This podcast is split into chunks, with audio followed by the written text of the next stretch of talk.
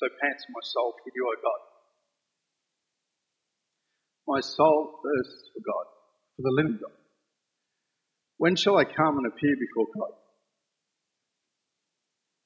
My tears have been my food, day and night.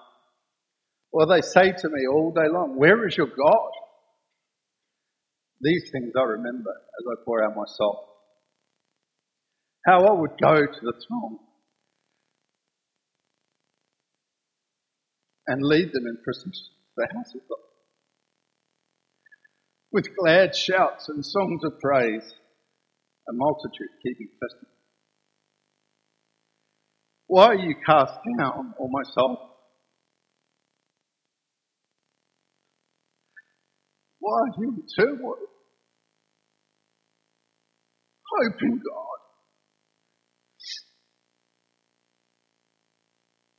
For I shall again praise Him, my salvation, my God. Let's pray. Heavenly Father, we thank you so much for your grace and mercy. We thank you for your love.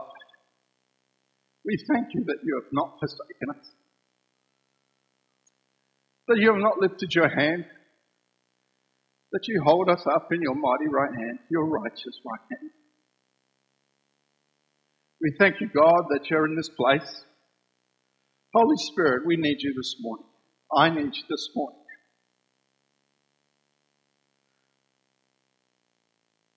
I pray that you would soften every heart in house. Every person in earshot of this word, God, that you would speak. That you would mold our hearts and shape it. That two-edged sword that would pierce through the coldest and hardest. God, that you would reveal things in us today that we've never seen. That you would show us things. That you would search our heart. Amen. You know, this morning I actually want to encourage you. I don't want to cry, I want to encourage you. Jesus is on the throne. He's never got off. He's not getting off. He's still the head of this church. And whilst that's an exciting thing, it's a scary thing too. Because he's pretty thorough and he's pretty good. But he is on the throne. And he's on the throne of my heart, and I pray he's on the throne of yours. Because he wants so much for you. He wants so much for this city. This morning we're continuing, for those that don't know, my name is Gary, and we're continuing in a short series called Love One Another. And it's a privilege and an honour to be up here this morning to bring this morning's word. And I just pray that I keep out of God's way and He actually says what He wants to say and I don't muck it up. Um, this morning's scripture was Galatians 6 1 to 5, which says, Bear one another's burdens. And I want to read it again this morning. It's such a powerful piece of scripture. And it's so timely for where we're at. It says, Brothers, if anyone is caught in any transgression, you who are spiritual should restore him a spirit of gentleness. Keep watch on your soul, lest you too be tempted. Bear one another's burdens, and so fulfill the law of Christ. For if anyone thinks he has something when he has nothing, he deceives himself. But let each one test his own work, and then his reason to boast will be in himself alone and not his neighbour. For each will have to bear his own load. You know, as we go through this scripture, the very first word, brothers, says everything about this message, what it's about, who it's to. It's to the church, it's to you and me. There's no escaping that, there's no dodging it. There's no slow mo watching a matrix bullet fly by and go, that was for the person behind me. Actually talking to us, it's talking to you and me. To be a brother is, is, is to be considered a brother that this is referring to in the church is so precious. It's a precious title. It's not something we claim lightly. And what enables us to be called brothers and, and to be considered part of the church is Christ. And that makes it special on its own. But he goes on, says, Brothers, if anyone is caught in transgression, You know, this scripture, anyone caught in transgression, isn't a matter of we catch somebody in the act. We just happen to walk in and, well, look, somebody's in transgression. We got you. You know, the church is not called to be the morality police. We're not to go out there with our hat and our magnifying glass looking for evidence, trying to find sin in each other's life. This is not what the church is called. What Paul's describing here is someone who's entangled or fallen into sin. It's the things like, and I think we can all put a hand up to this, we've had a bad moment, bad day, that temptation we just didn't quite beat. We liked it just that little bit too much. This is who Paul's talking about. It's people that have realized that they've actually transgressed. They've sinned. They've fallen short. They've displeased God. They know that they're not as righteous as they could be or should be. This is not to be confused with people that are in unrepentant sin, that continue to wallow in it, bathe in it, repeatedly and unrepentantly. It's a very different set. This is someone that's actually just the tripped. We haven't caught them. They've worked it out themselves through the Holy Spirit, through God. He's actually met them where they're at and said, nah, is that really good? You don't need that. I've got so much better for you. Paul goes on in verse 1 and he says, You who are spiritual should restore him in a spirit of gentleness. You know, for the repentant Christian, this is someone that's been caught in a transgression. They're looking for restoration. They're not looking for judgment. They're not looking for, you know, to be highlighted to the world. But they want to be better. They want to, they want to improve. They want to go from strength to strength and become a better Christian and a better person. You know, we do things with temptations and we succumb to them. I learned this personally that, that when I succumb to a temptation, it's because I want to not forced, not tricked, wasn't deceived. I just chose that over God. It's really simple. Not proud of it, but that's what happens. We're human. This restoration refers to a restoring of fellowship into the body of Christ. It's not about forgiveness. We can't forgive. Jesus has already taken care of that. The moment you actually get on your knee and confess your sins, and confess to God and ask for His forgiveness and plead the blood, you're forgiven. Dealt with. Move on. But this is about restoration into the body. Because the person has been forgiven by faith alone, but what they want and what they need is the benefit of a body to support them in their walk. We need each other. We can't do this on our own. There's no such thing as Christian silos. No lone rangers in Christianity even with conflict.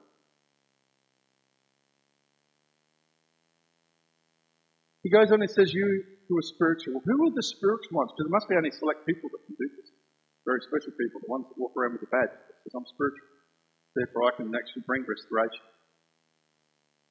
The term spiritual actually describes a person who's just walking in the spirit, not in the flesh. Which hopefully is every single Christian in this room. Those of us who are walking in the Spirit and demonstrating the fruit of the Spirit in a consistent way are the ones to restore our weak brothers and sisters. Now, typically, the safest people, if you're in this place where you feel like you're in transgression, where you know you're in transgression, it's not really a, a question, you know where you are. Look for people that are in leadership.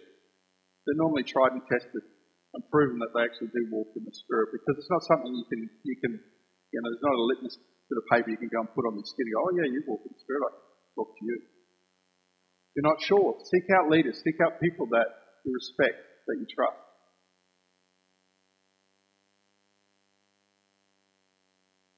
Paul tells us that we are to be led by the Spirit.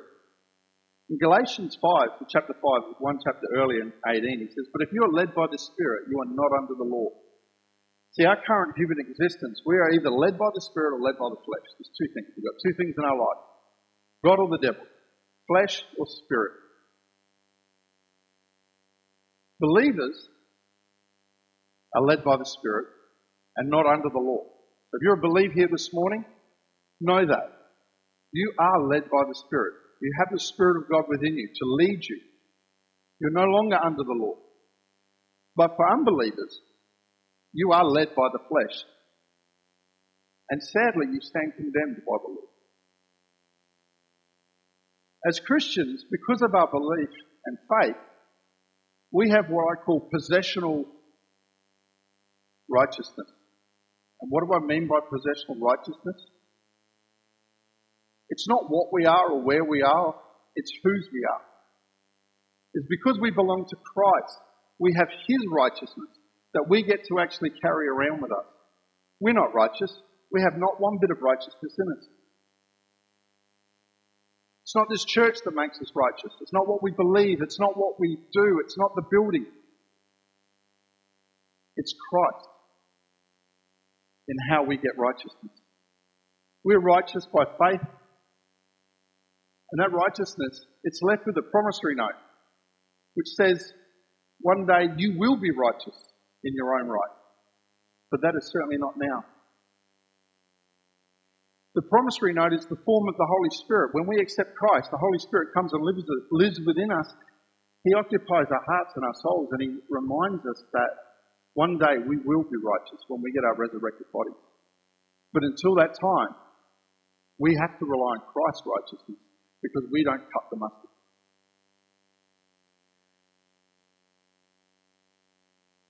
Christians are to be led by the Spirit. This is in place of the Lord, place of the flesh. The law no, no longer guides us as Christians because we have the very author of the law living within us. We don't need rules. We don't need the book. We have the Holy Spirit. We just need to look in and connect and spend time and pray, read, fellowship with God and feed our spirit.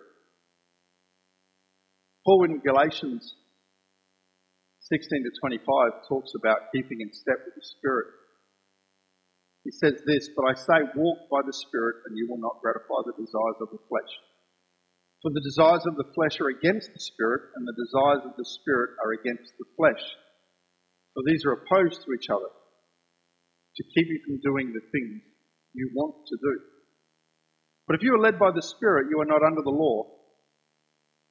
Verse 19 says, Now the works of the flesh are evident sexual immorality, impurity, sensuality, idolatry, sorcery, enmity, strife, jealousy, fits of anger, rivalries, dissensions, divisions, envy, drunkenness, orgies, and things like these. I warn you, as I warned you before, that those who do such things will not inherit the kingdom of kingdom of God. But the fruit of the Spirit is love, joy, peace, patience, kindness, goodness, faithfulness, gentleness, self-control. Against such things there is no law. And those who belong to Jesus Christ have crucified the flesh with its passions and desires. If we live by the Spirit, let us also keep in step with the Spirit. Let us not become conceited, provoking one another, envying one another. You know, in this passage of Scripture, we're given two lists. Two very separate lists, I might add. One, the first list is the works of the flesh. And the second is the fruit of the Spirit. So we have the fruit of the flesh and the fruit of the Spirit. Now, for those of us who grew up in Sunday school, possibly even taught it, we're kind of always taught the fruits of the Spirit, and it was always a good thing to, to remember because you always got a reward. However, I think the mistake we can make, and I did this, we think of the things to attain or not to attain. Things to do, things don't do. Rules, laws. I've got to tick these boxes. I've got to make sure I don't tick those boxes. In essence, what these are is what our life produces by default based on how we live our lives. These are not things we strive to do, these are the things that are evident of what we do. It's the byproduct of what we do. These two lists, really represented by Paul, contrast the way of life and the subsequent fruit. They're not prescriptive, goals to achieve, But when we look at the word flesh, we're really, he's describing an unbeliever. And they're the traits, the characteristics of an unbeliever. They're all the things that you'd expect from unbelievers. And why would you expect less? They're unbelievers. That's what they, why we sort of get this moral ground with unbelievers, I'm not sure why, because at the end of the day, this is what they are. This is, now, they don't do all those things, but there's a, a number of those elements that actually sit there. Wherefore, Christians who live a life led by the Spirit, the fruits of that are the fruits of the Spirit. So we can see immediately that there are contrasts between two different people. It's not so much what's in them, but it's just really symbolic of who's, who's who in the zoo. But when we interpret Paul's point, when he lists those two lists, there's a, there's a few things that we need to be remember, and that is that they're not intended to be inclusive or all inclusive. You know, if we look at the characteristics that identify the unbeliever, there's 15 listed up there. But murder, theft isn't up there. You've all probably got some other ones that you think aren't up there because it's not meant to be all inclusive. It's symbolic. It's demonstrative of what does an unbeliever look like and what it reflects. Likewise, when we look at the nine fruits of the Spirit, where's charity, self-sacrifice, wisdom? There's many other gifts that actually, or um, fruits that come out of our life as a Christian that aren't listed there. So again, not all inclusive either. Because it's not meant to be a specific list. As long as you've got those, you're good. It doesn't work that way. It's great. The other thing about these lists is they're not mutually exclusive either. How many know a believer can exhibit behaviours more typical of the flesh? We get angry. We can be jealous. We can get drunk. We can be idolaters. We can be divisive. We can be any one of those things and still be a Christian. Not that that's a good thing, but we can. And an unbeliever can exhibit a behaviour typical of a believer where they can show patience, kindness. You know plenty of people in the world that are not Christians that demonstrate these attributes. But that doesn't make them a Christian. Because it's these acts and behaviours that don't determine who you are, they represent who you are. That's why in verse 21, Paul uses the word practice, or in, the, in the, our translation, it says do such in describing these traits, because when you practice these things, the flesh produces a lifestyle of these behaviours, and it will become very evident. Anybody who spends enough time with you will very quickly learn who you really are very, it's very, it's very hard on a Sunday. Just you know, pass someone an eye and think you actually know who they are. Spend some time with each other. You begin to really know who each other is, and whether they're led by the flesh or led by the spirit.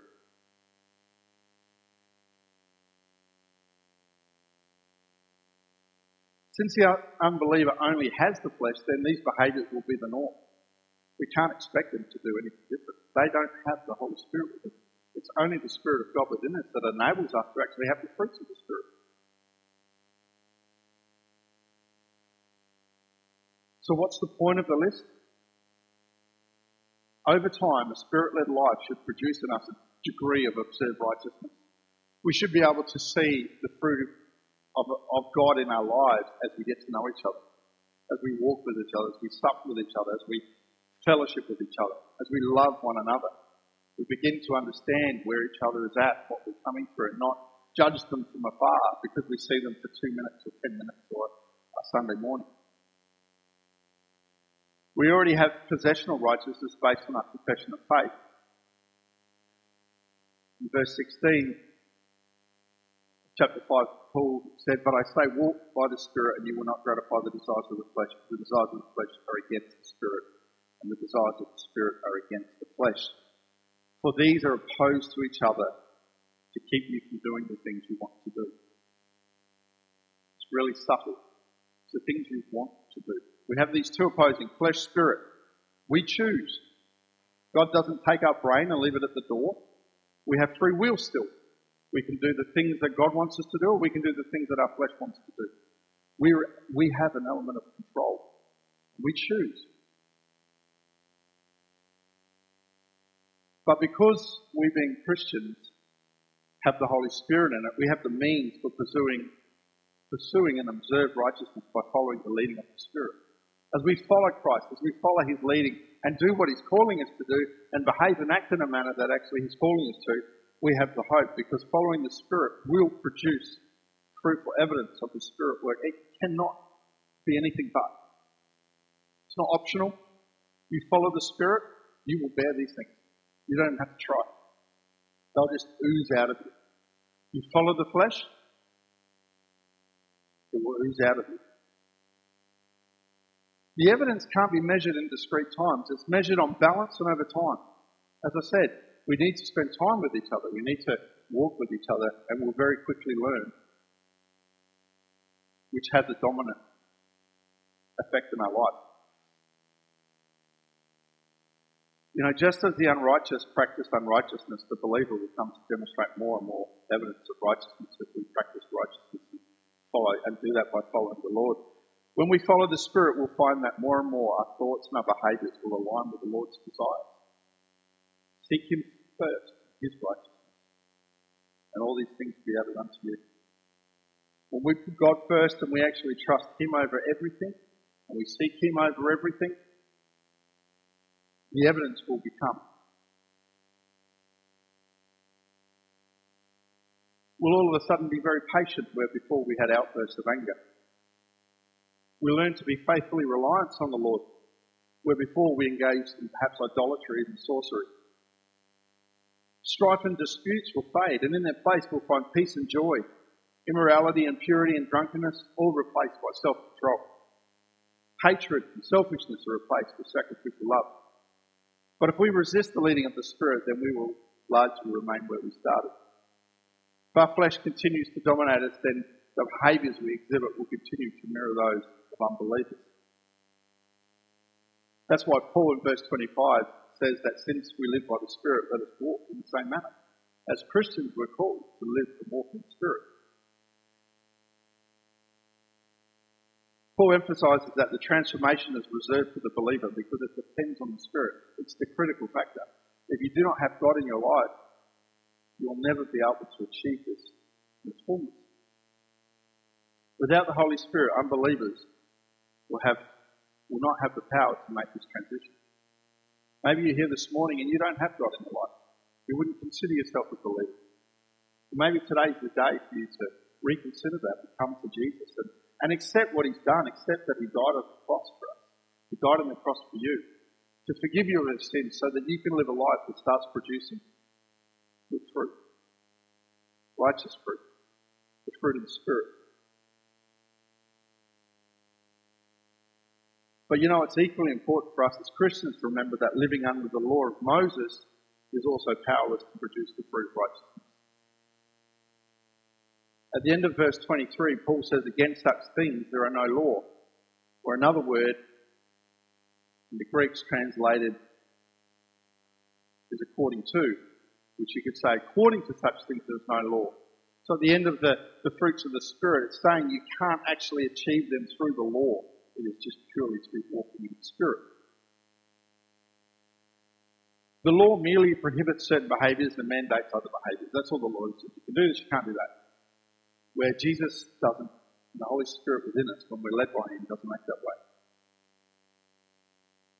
You know, we can dwell on the on the two lists, but the real values we found, step back and considering Paul's argument overall, and his concern is whether we're taking advantage of our freedom to experience righteousness by walking in the Spirit.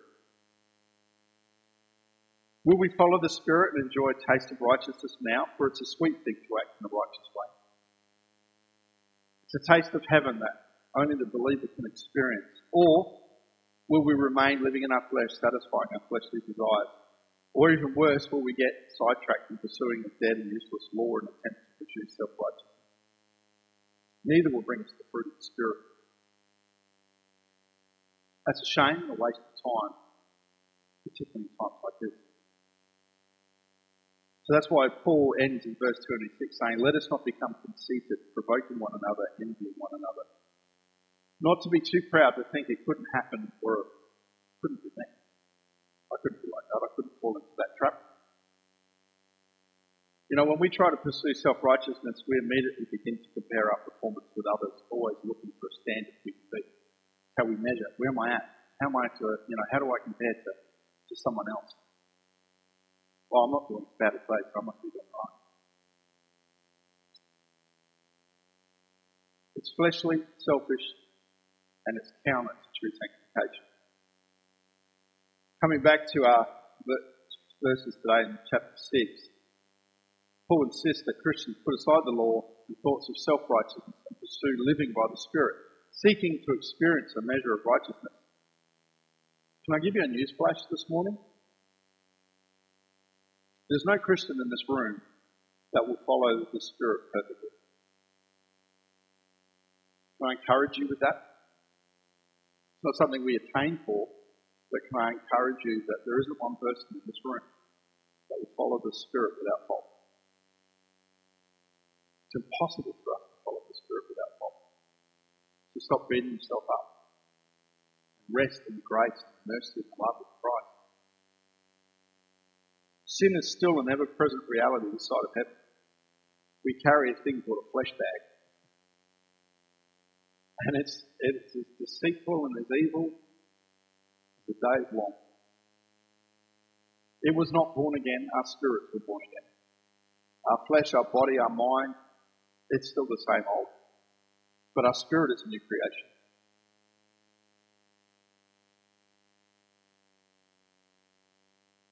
What does spirit led living look like given the reality of the church is made up of sinful people?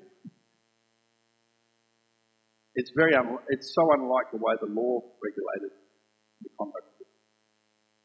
Says if we live according to the law, then when one of us sins, we would be forced by the law to exact a price from that person as a condition of restoration.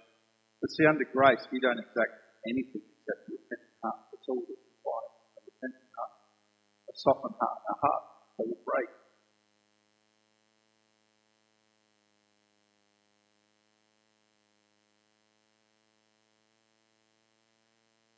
Instead of judgment, condemnation, Paul gives us a spirit of gentleness. He says to bear one another's burdens.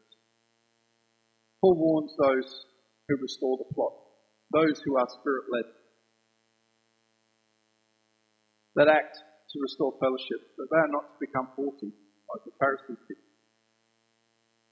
That we can't forget that we're also sinners who are caught in trespasses from time to time.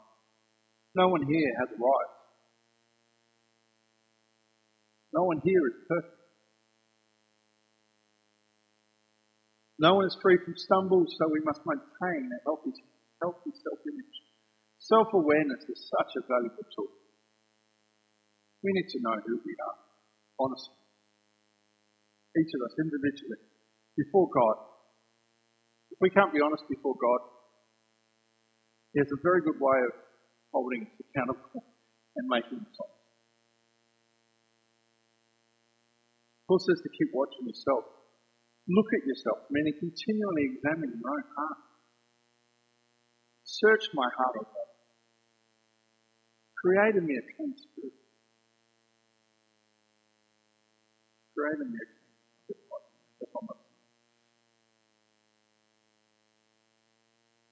You know, he says that so that we'll not be tempted to think that we're better than you are. I had a, I had a, I don't know if I, I shared this before. Um, I had a CEO that I worked for many years ago in, uh, in Victoria, Western Victoria. And, and I was just quite happily going on with my job and doing what I thought I was meant to be doing. And, and she walked into the room, and it was a, it was a rather a big room. And from across the room, she said, "Hey, Sperling, get over yourself." Didn't know what she meant at the time, but I've had many years to reflect over that. It was probably the best thing I could have been told, because I'm actually nothing. I'm a nobody. I thought I was a big shot executive. I'm just a servant. Loves God, fears God. We need to get over ourselves. That we're not righteous. None of us. It's His righteousness.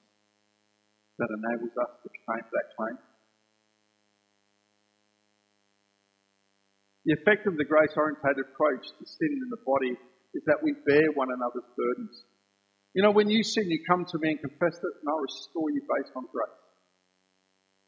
And when I sin, I can come to you, and you can grant me restoration as well. That's how the church works. We're all going to sin. We're all going to mess up. We shouldn't fear being able to come to a brother or a sister in Christ and cry on the shoulder or ask them to pray. The burden is praying with that person, maybe walking with them for a while, having coffee, having dinner, catching up, reading the Bible together, praying together. This is the burden that's being talked about here. It's not a matter of saying, oh, great to see you back. We'll see you next Sunday. No, it might be actually going out of your way and loving somebody, giving them some time and attention, caring for one another. In that course of exchange, we're encouraging and exhorting one another to be better. At the end of the day, I, I read, saw this quote. Um, Facebook scripts nothing, scripts some quotes. Um, and it's talking about evangelism. It says, We're just one beggar telling another beggar where we found some bread. That's who we are. Broken people. We found a healer. And we're just trying to tell people how they can be healed. That's it, in essence. It's a simple gospel. It's a loving message. Not about browbeating, Bible bashing, manipulation, conversion. It's about just sharing the hope we have.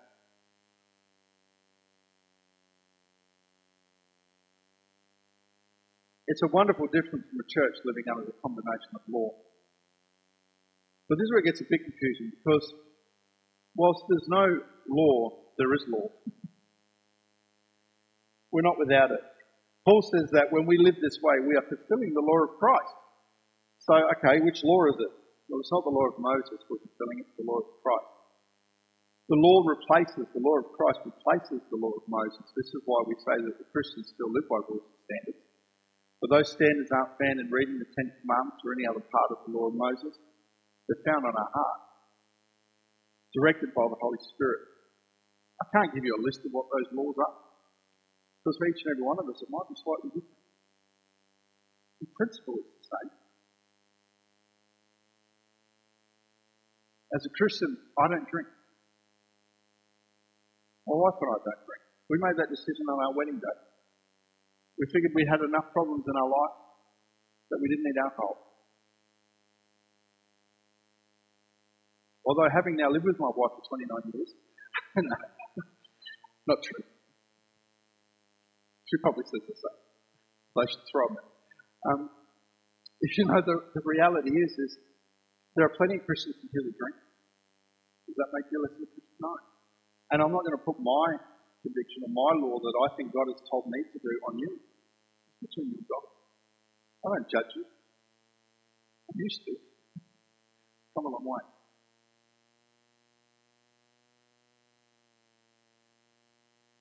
In God's wisdom, He chose to write His law in blood on our hearts, where we can't see it. Instead, we can only follow Him in the Spirit of truth. This relies on us praying, reading, and having relationship with Him, because you can't follow the Spirit if you're not. You can't follow the Spirit if you're not seeking Him. You can't follow the Spirit if you're not meeting, gathering together with brothers and sisters.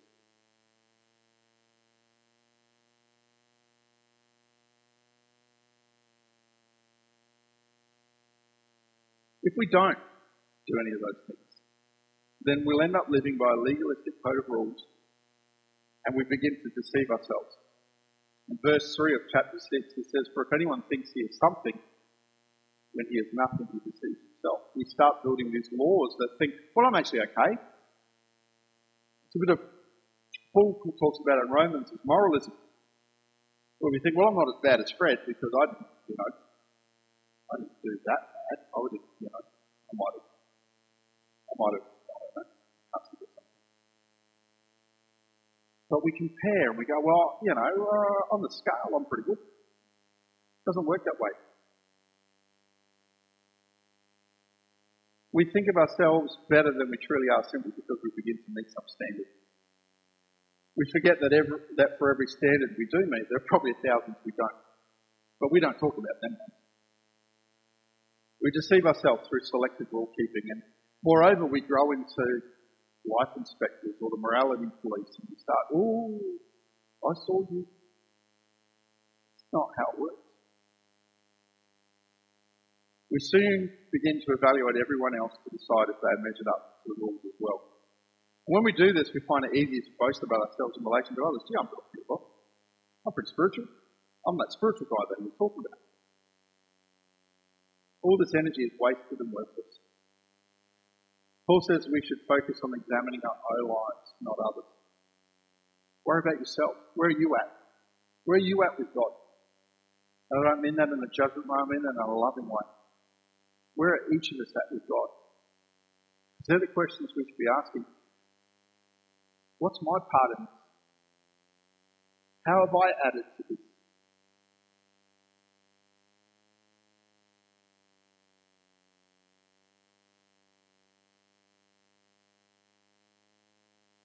He says we will have reason to boast concerning ourselves in the future. The future Paul is talking about is our judgment day when we stand before the Lord. God's going to ask you, what did you do with my son? He's not going to ask, what did your neighbour do? What did your wife do? What did your kids do? What did your husband do? What did you do? And using anyone else other than yourself as an excuse is not going to cover it. We need to focus on ourselves. Where are we at? Where's our heart? Are we following the flesh or are we following the spirit? He says in verse 4 that our judgment won't come in relation to other men, it comes in relation to the Lord's desires. But let each one of you test his own work, and then his reasons to boast will be in himself alone and not in his neighbour. And in that sense, each man will bear his own load. On our judgment day, we'll bear personal responsibility for what we It's pretty sobering. God keeps good account. And in that moment, comparisons we made between ourselves and others. It's all about you. Personal relationship, a corporate relationship. We come together corporately, which makes the body, but it's us individually that He died. He wants us to come together. As I bring this to a close, the band wants to come, can make their way. In Galatians, we read, Brothers, if anyone is caught in any transgression, you who are spiritual should restore him in the spirit of gentleness. Keep watch on yourself, lest you too be tempted. Bear one another's burdens, and so fulfill the law of Christ. For if anyone thinks he has something when he has nothing, he deceives himself. But let each one test his own work and then the reason, then his reason to boast will be in himself alone, not in his neighbour. Each one to be own. You know, today I hope we learned that as followers of Christ, we're not perfect. I hope you've been comforted in that. We're not perfect. You're not meant to be perfect. We are fallible. We're not always in step with Christ. We don't always walk in the Spirit. It's actually impossible. We should attain for it but we won't always achieve it. We have this flesh bag that until the day we get our resurrected bodies, that if we feed our flesh more than we feed our spirit, it will always be. What are you feeding? I think it was Billy Graham that told the story of a, a guy that brought two dogs to a dog fight and it didn't matter which one he bet on, it, the one he bet on always won. And when he was asked, how do you know? He says, well, I only feed the one that I want to win. It's no different to us. Feed your spirit. Feed your flesh. We need to restore our brothers and sisters caught in transgression, not in self righteousness, but in grace and gentleness. The key is repentance. They have to be repentant. Want to do better. We need to examine our hearts, our motives, and remember Jeremiah says in 17.9, says the heart is deceitful above all things and desperately sick. Who can understand Don't trust your heart. Trust Jesus. Trust the Holy Spirit that's within you. Don't think yourself better than anyone else lest you be tempted. In that, in that examination, ask God to show you how. How Satan may have snared you. Either by commission or omission in contributing to our current situation. How are we here? Don't think of yourself higher than you ought, thinking you are something.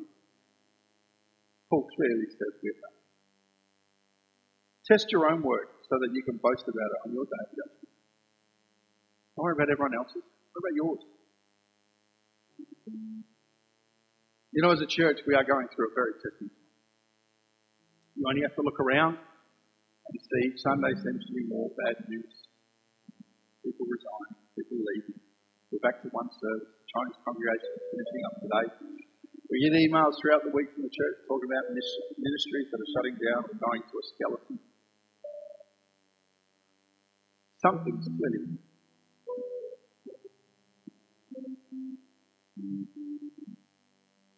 You know, for those of us who remain, to say we can't put ourselves through this. Oh, God's sifting the church. He's pruning.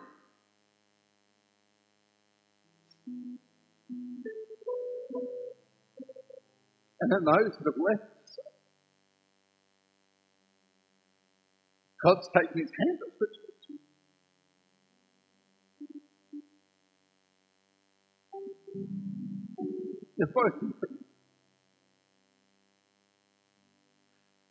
They're.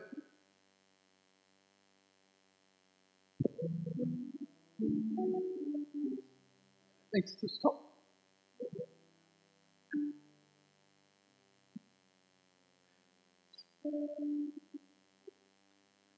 I don't believe that this is a sifting, and nor is this, but I believe that wholeheartedly. Good godly people have left this church recently. Shouldn't have happened. Our prayer should be that God will keep them from, and perhaps direct them back one day. You know, we can't and we must not be angry with anyone in this church or anyone that's left. What we should do, and what we should be, is angry with the devil. As he's had too much of a stronghold in his house, and it's time to clean house. Take dominion of this conceited, independent, rebellious, and divisive spirit that has gripped the hearts of men and women. Good men and women whether we realise it or not, we've all got a part to play. Whether it's through a commission or omission. Sitting there doing nothing. As guilty as next.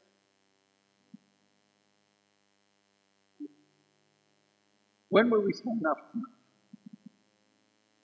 How much longer will we tolerate this destroying cult?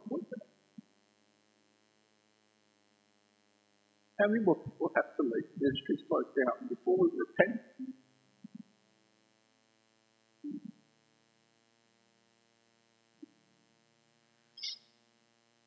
In Ephesians 6, it says, For we do not wrestle against flesh and blood, but against rulers and against authorities, against the cosmic powers and the forces of darkness, against the spiritual forces of evil in the heavenly places. Therefore, take up the whole armour of God that you may be able to withstand in the evil day, and having done all, to stand firm. God's grace and mercy is sufficient, so is the church for repentant hearts. You know, this morning as we sing.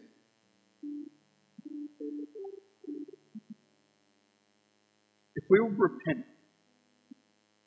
admit our transgression,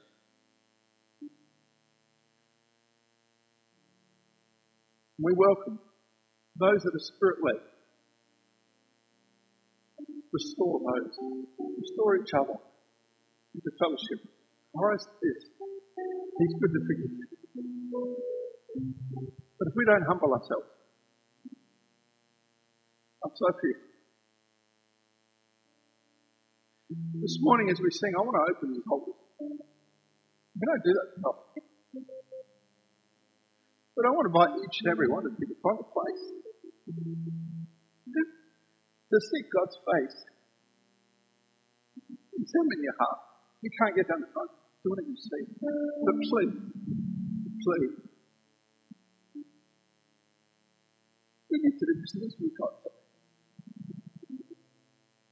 We need to turn the ship around. And we can't do that without